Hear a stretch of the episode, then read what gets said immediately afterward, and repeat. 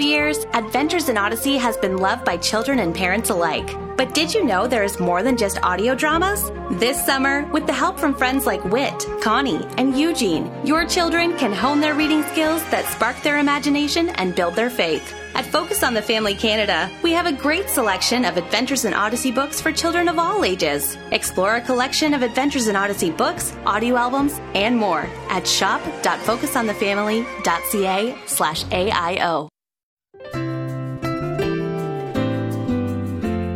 That day, uh, I looked at, I'd see my wife in tears, and we've all seen our spouse, you know, especially for men, our wives, through tears, um, just when their emotions are broken. And I saw her countenance that day, and I turned and I looked at the wedding picture just sitting on the table right next to me. Hmm. And in that wedding picture, I mean, she quite literally, not just because she looked beautiful, but her countenance was glowing with so much hope. And I could see such a, like, a stark contrast of the woman that was sitting in front of me seven years later. And it just broke my heart. Well, that's Christian recording artist Matt Hammett, and he joins us today on Focus on the Family, along with his wife Sarah, and they have an incredible story. I'm John Fuller with your host, Focus president, and author Jim Daly. If you've heard Matt's song, Lead Me, uh, then you know his lyrics are honest. Uh, they are the cry of every spouse's heart that feels separated from their husband or from their wife. We all long for someone who will stay with us, who will stand with us, and most of all, fight for our marriage. And so often it's not the case. Our counseling team on staff here at Focus on the Family, uh, they receive so many calls related to this area, especially from wives who would love for their husbands to step up and lead their family spiritually. I think it's probably the number one thing that we hear about from wives. Mm. So often it's easy for us as husbands to focus on our role as providers, not realizing that our families really need us at home emotionally with them. And many wives get so discouraged that they start to give up any hope that their marriage will ever be fulfilled in that way. And I know Jean has felt that way with me at times, emotionally distant. Um, I get captivated with work and travel and everything I'm doing.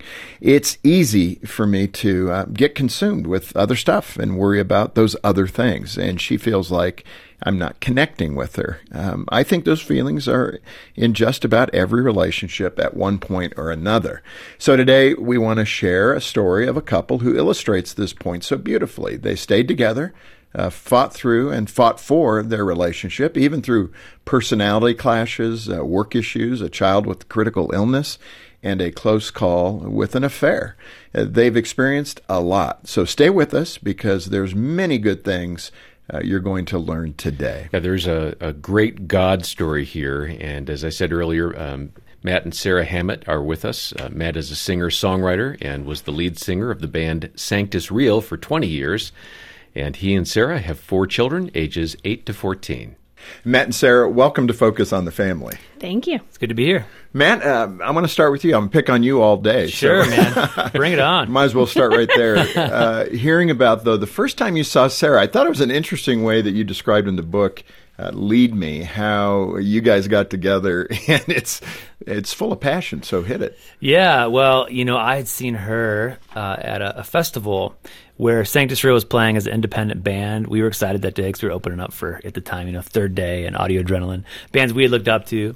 um, and it, it, was uh, in the evening, and I was just still hanging out around there. And I look out into the field uh, during one of the performances that night, and on the fringes of the crowd, um, the light was kind of shining on this one area where this girl was just dancing around and laughing and she was in overalls like the most laid back, carefree person, you know, uh, that that I could see in that crowd. And I thought, man, I'm kind of an uptight guy. You know, I'm a little OCD. Opposites attract, right? I have anxiety. I think I need more of that in my life. yeah. And so, I, you know, that that night, I just remember thinking, like, man, maybe I should have should have talked to her, and I didn't. And this festival was about three hours from our hometown. So we drove that night back um, because the next morning we had to actually lead worship at a community wide church service. And little did I know is that um, obviously that girl was Sarah, and that her family, her mother's church and her grandmother's church, were both part of this event. So she had they had asked her to drive up as well from the Columbus area to be there that morning. So I was out up on stage singing, leading worship, and I looked out, and there she was, the the carefree girl from the festival the She night was before. following you. Yeah, I was like, yeah. Is Sarah stalking me? shaking her head no. but you know, at the same time, what I appreciated about the stories, you also you weren't really dating at the time. Yeah, that was a part kind of similar to my story about that Yeah. age. But yeah, so how did I mean when you're not really concentrating on it, when you're Yeah. not thinking about it, then the Lord plants Sarah in your vision. Totally, yeah. I, I had gotten to a point where I was like, you know, I'm just not going to be looking at the ti at this time. I'm going to focus on you know the path that kind of seems before us with the band and, and ministry and and uh, so yeah, out of, there she was. The Lord kind of dropped her at that time, so it was a really beautiful thing, you know. So that second time when I saw her, though, I wasn't going to leave leave it to chance again, you know. Right. I, You're I was going to seize the moment. I was gonna seize the moment, Now let's yeah. get Divine Sarah's. Let's Yeah. get Sarah's side of the story. Sarah, you did shake your head a little no in the beginning, but uh, Yeah, well, so my story story starts, golly, nine months before that. I saw him performing on a stage at Christmas time, and I thought, Lord, you know, if you give me that man, I think we could do great things. And so I prayed about him for two weeks, and then I forgot about him. And then I went away on a. Um, Those are some strong Yeah, prayers, wow. Sarah. Well, two weeks Forgot is about Sorry, I don't two mean that meanly. It was just like for two weeks I was like focused. And I'm like, well, I don't know if I'll ever see that guy again. So I'll, you that know, makes you sense, know. and it was longer than a day. yeah, exactly. True. So hey, That is true. Count your good point. blessings, bro. Yeah, yeah. And then I went away to a summer project through the summer and came back, and that's when that all happened. How old were you at that time? I was 19. Okay, Yeah, perfect. And yeah. obviously, you approached her on that second gig. Yeah, I, yeah, using the lingo. You notice that, John? Yeah, you're yeah. And then, uh, and so, how did you approach her at that point? Say, hey, by the way, I saw you the other night. Yep. I just walked up to her. I did. I was like, "Hey, I see you last night at this thing," and and uh, just wanted to just introduce myself. And so, got to know the family briefly, and uh, I remember taking down her number on this little uh, yellow sticky note, which I still have. By the Well, way, you're prepared. Yeah, and uh, I, don't- I don't even know where notes the sticky pocket. note. I don't know. Probably from from mom's purse, you know, whatever. And uh, so, and then I think that week we just set up a time for us to just go hang out. And I brought chocolate cherry brownies that I made myself, which, which I Nice thought was, would be impressive. And I was in my sweatpants. Yeah. And I remember walking into her house that week for the first time, and her dad was like under the dishwasher and fixing something, and just.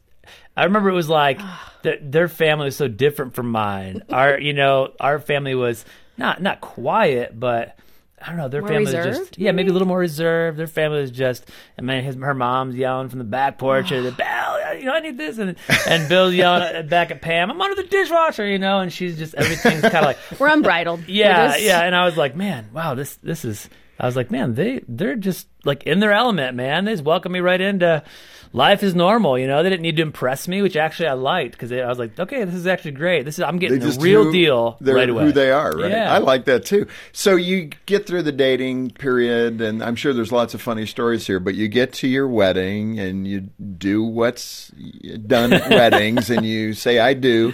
You jump in the car Yeah. after the reception, and then what happens? Oh, that's Are right. we- yeah, yeah, we're talking about the. Uh, Am I bringing the- up the- bad No, stuff? this is good. This is, Oh, that's great. I This like. is great. because you wrote it in the book, Because so- people out there are going to be I like, want I'm not the only one. Yeah, right. Um, No, this so is yeah, like your so first I get in the car. right? Yeah, Oh, first. Well, Okay. first married argument. She wanted yes. to, you know, roll down the windows and scream as you should do, right? I'm, wanted mean, to I make know some noise, and I, I mean, I had daydreamed about just making some ruckus after you get married, and everyone cheering and being excited. and honking the horn, that was the just cans. not his. He did not want. I don't like to draw make a spectacle, you know. I'm kind of like, okay, let's let's just drive Wow. around. So the, the differences are oh, really yeah. showing Oh, up. Like, it's all on and video. I remember too. her, her being like, I've dreamed about this my whole life, and I'm like, okay, okay, I'm trying to, you know, it's like it was so awkward in, in that moment. Those that perfectly embodied, you know, we had this passionate love for each other, but that perfectly embodied like those differences between us. Is the forecast. I'd say when OCD met carefree, and- you know. Yeah, it's interesting. It was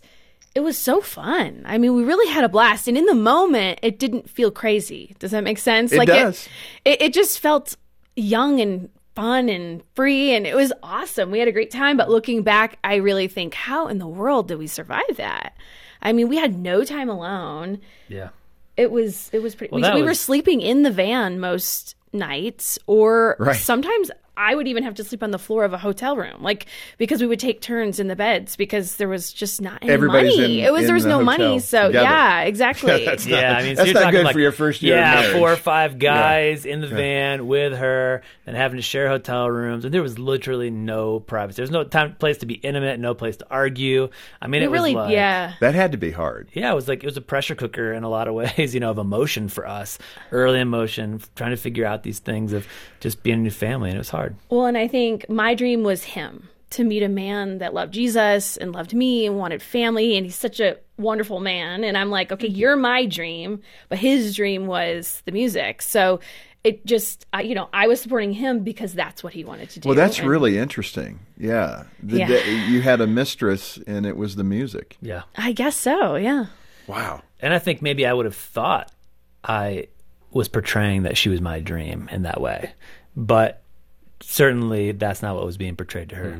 Yeah, and I, you know, it sets up that conflict so understandably uh, that you must have felt, Sarah, like now I'm competing for him and Yeah. that kind of thing.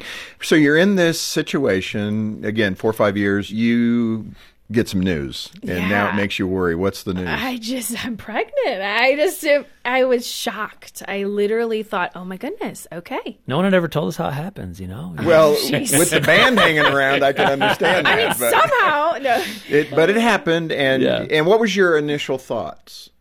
I actually toured until I was about seven, six or seven But months. right when you Yeah, heard the news, Oh. what did well, you because there was that moment where she literally screamed like, "I'm pregnant." And what did you say? You said, "You said I have to push it out." That's what Oh, she said. and I might the have said a first couple thing she bad said. words. Oh my But, goodness! okay, um, see, this is where you might have to edit. No, but I mean, your thought was, can we even do this? Um, oh Yeah. yeah. like how are we going to afford this? Like, how do we do this? He's never going to be home, and now I can't really tour. We don't have a tour bus at this time, you know.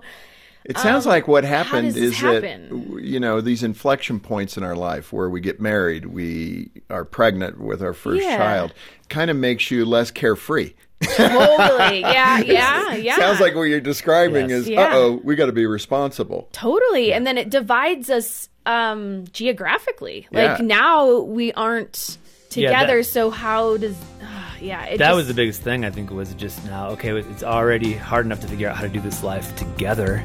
How do we do it apart? This Focus on the Family broadcast will continue in just a moment. Word of mouth is the best kind of promotion, and Deeks Insurance is proud to list word of mouth as a secret to their success. Serving the faith based community with tailored plans and preferred rates for home and auto insurance, Deeks knows the importance of a good reputation, which is why so many customers refer their friends and their family to Deeks Insurance, a licensed insurance brokerage since 1981. If you can't wait to find out from someone else, then visit deeksinsurance.ca to get started with a quote. Deeks Insurance, where family matters. Focus on the Family Canada's Hope Restored Marriage Intensive program is a proven program designed to save couples from the brink of divorce. For over 15 years, Hope Restored Marriage Intensives have helped more than 4,500 couples, and over 80% of those surveyed are still together two years after attending. If you or someone you know is facing a crisis in their marriage, please call Focus on the Family Canada today at 1 833 999 HOPE or visit hoperestoredcanada.ca to find out more. Hi, I'm Chris. Did you know that the Odyssey Adventure Club is now available around the world? Listeners in more than 200 countries can access every Adventures in Odyssey episode wherever they are. The club is a great way to put faith into action, too, because a portion of every membership goes directly to people sharing the love of Jesus. Now, wherever you live, from Afghanistan to Zimbabwe, you can join the club today at oaclub.org. Thanks for listening to Focus on the Family.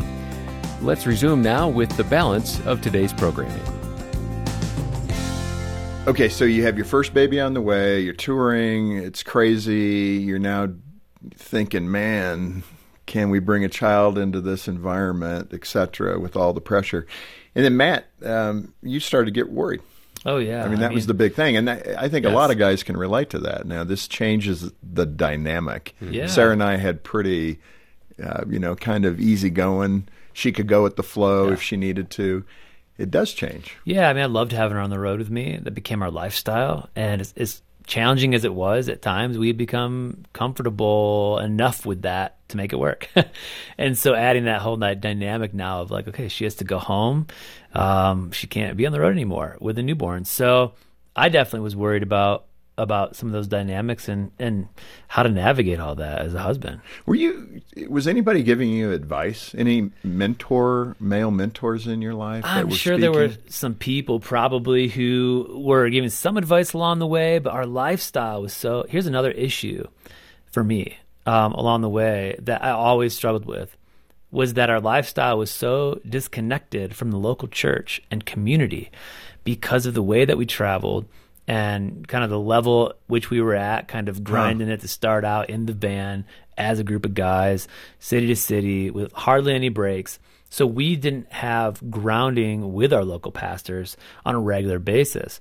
That was another thing I, I think that and we've discussed this, Sarah and I, and, and I've had this discussion with other bands. You know, that's something that um, really I wish we would have prioritized more. Well, it puts you at risk. Uh, Sarah, so many women are resonating with your concern for Matt being the leader, the spiritual leader, and you were having these concerns now that you have your first child on the way or arrived. Uh, h- how did that manifest itself? What are those concerns like for you, and how did you express them to Matt? I think I just wanted to feel like we were a team. And sometimes it's really hard to explain, but I wanted to feel like together we have a family. Together we are we have goals and we're on the same page and we discuss and a lot of times for me it felt like it was the band and us. And so there was separation and I didn't feel like he was part of us a lot of times as time went on with family and stuff. Did that ever feel, Matt, like she was nagging you?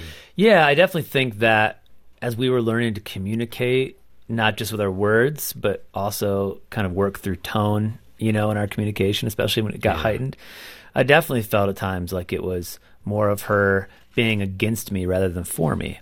Um, and, and I, that was a struggle, you know, and, and those are things we still work out, even 20 years in um, to this marriage, you know, that, that, um, those tone, that approach and response, uh, and the tone of that can really change things. Uh, Sarah, you described in the book having a come to Jesus meeting I can see it now. with the Lord and then with Matt, I would assume. what was that like? Well, and we'll say it was probably the thousandth time I've said it to him, but uh, maybe he just heard it different that time. Maybe I said it differently. I don't know, but it was just like, hey, I need you. Like, I like you. I, I, I just want you to be present and and here and engaged and not so grumpy and I just need you to be focused on where our this family's ship was going. It Right. felt like he was always focused on where the band ship was going. I want to know what where our ship is headed and I want to see intentional steps to see that you're you're trying, you know, to to steer it in a certain direction. And it felt like uh we I felt like an afterthought a lot. I felt like I just didn't feel the priority that I do feel now and I knew we were missing something. Right, and that is a recurring theme. But again, Matt, you were kind of missing the signs. Why did that stick? Yeah, I think I had an internal dialogue and an imagination, right? Like we all do. It's like this imaginary life where our intentions of who we want to be or who we wish to be kind of define who we think we are. Hmm. I think that my desire to be a good husband, my desire to be a good father, my thoughts that I had internally towards her were, in a way, enough. Um, not realizing how blind I was the fact that those intentions weren't being expressed in ways that made her feel loved. And so, and, and maybe, you know, a big part of that too is, is I didn't know yet how to take those steps practically in some ways. So I think I heard her voice that day very clearly that she was not feeling what I wanted her to be feeling from me, and that there definitely was an issue with my life and my action as a husband. And I think that day I really realized like my good intentions, and this is a huge theme in the book, my good intentions were absolutely worthless until they became action that made her feel loved.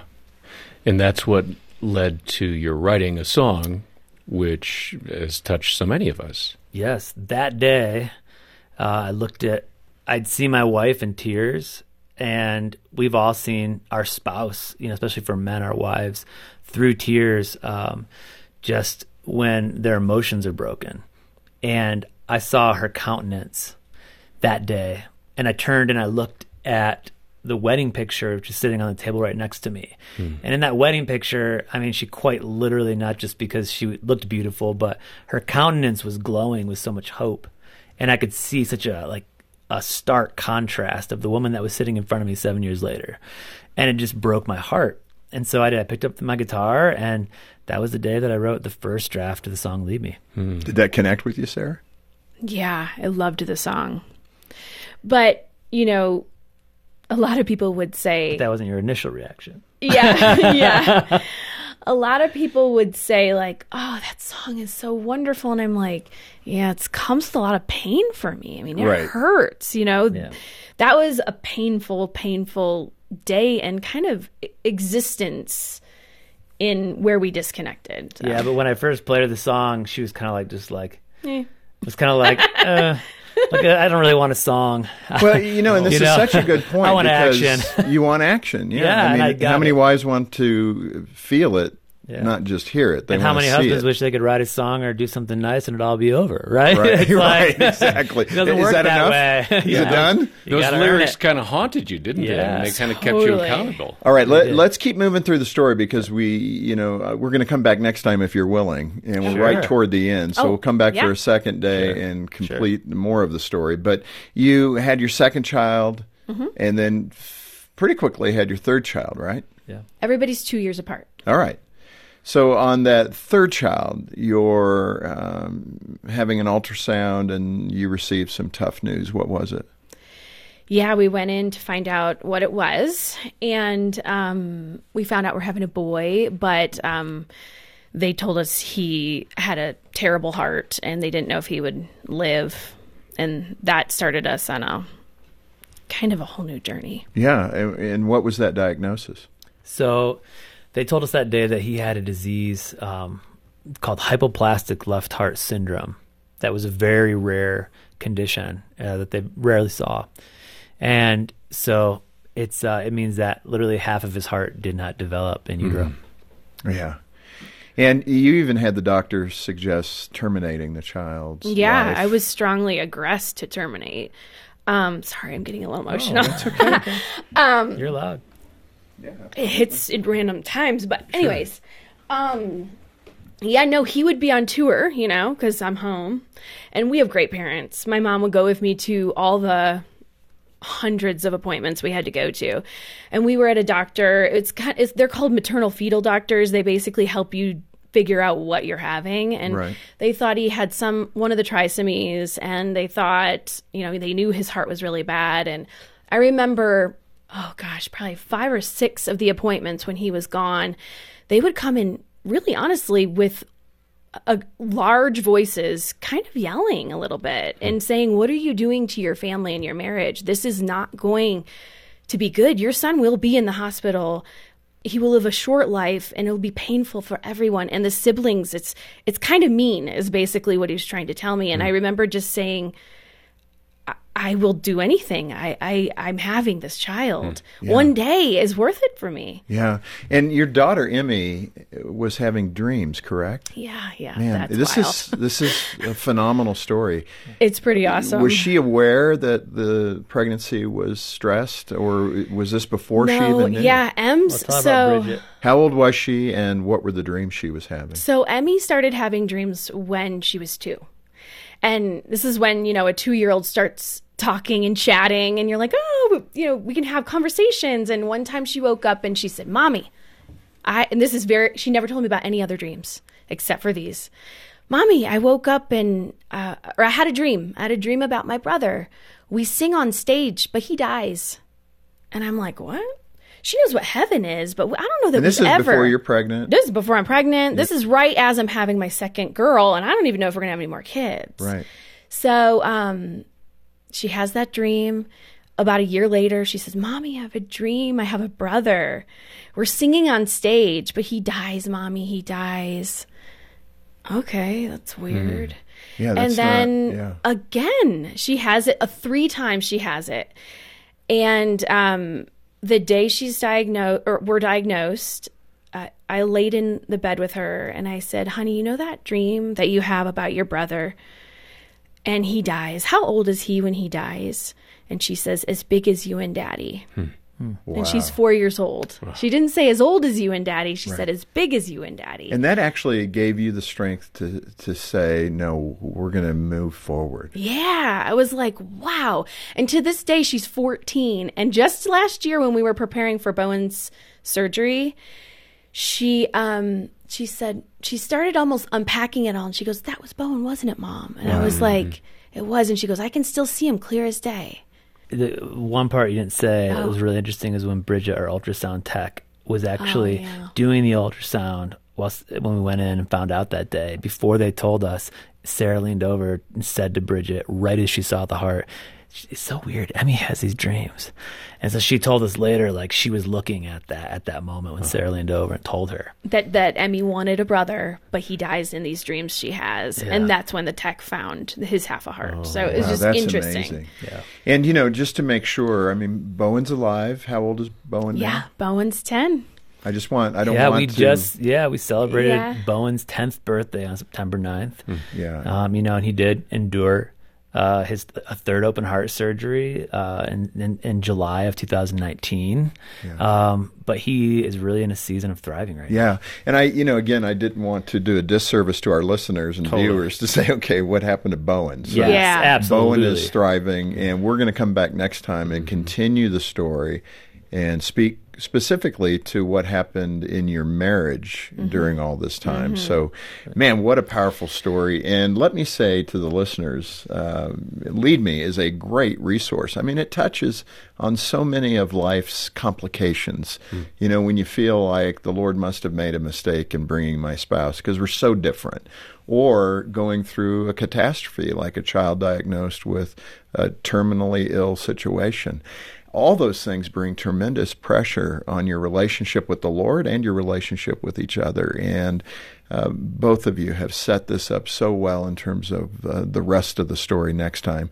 If your marriage is struggling, like you're hearing here, uh, we have Hope Restored, which is an excellent resource for you. It's a four day marriage intensive program. 80% post two year success rate, meaning two years later, those marriages, 80% of them are together and doing better. So consider that. Um, don't let your marriage dissolve without fighting for it. Yeah, give us a call and let us uh, connect you with one of our counselors. We'd be happy to tell you more about Hope Restored as well. Our number 800, the letter A in the word family. And uh, you can also connect uh, at focusonthefamily.ca. And of course, you can get Matt's great book, Lead Me, at the same website or phone number. Matt and Sarah, thanks again for being with us today. Let's come back next time and hear the rest of the story. Okay. Yeah, thank you so much. Hmm. And on behalf of Jim Daly and the entire team, thanks for joining us today for Focus on the Family. I'm John Fuller, inviting you back as we once again help you and your family thrive in Christ.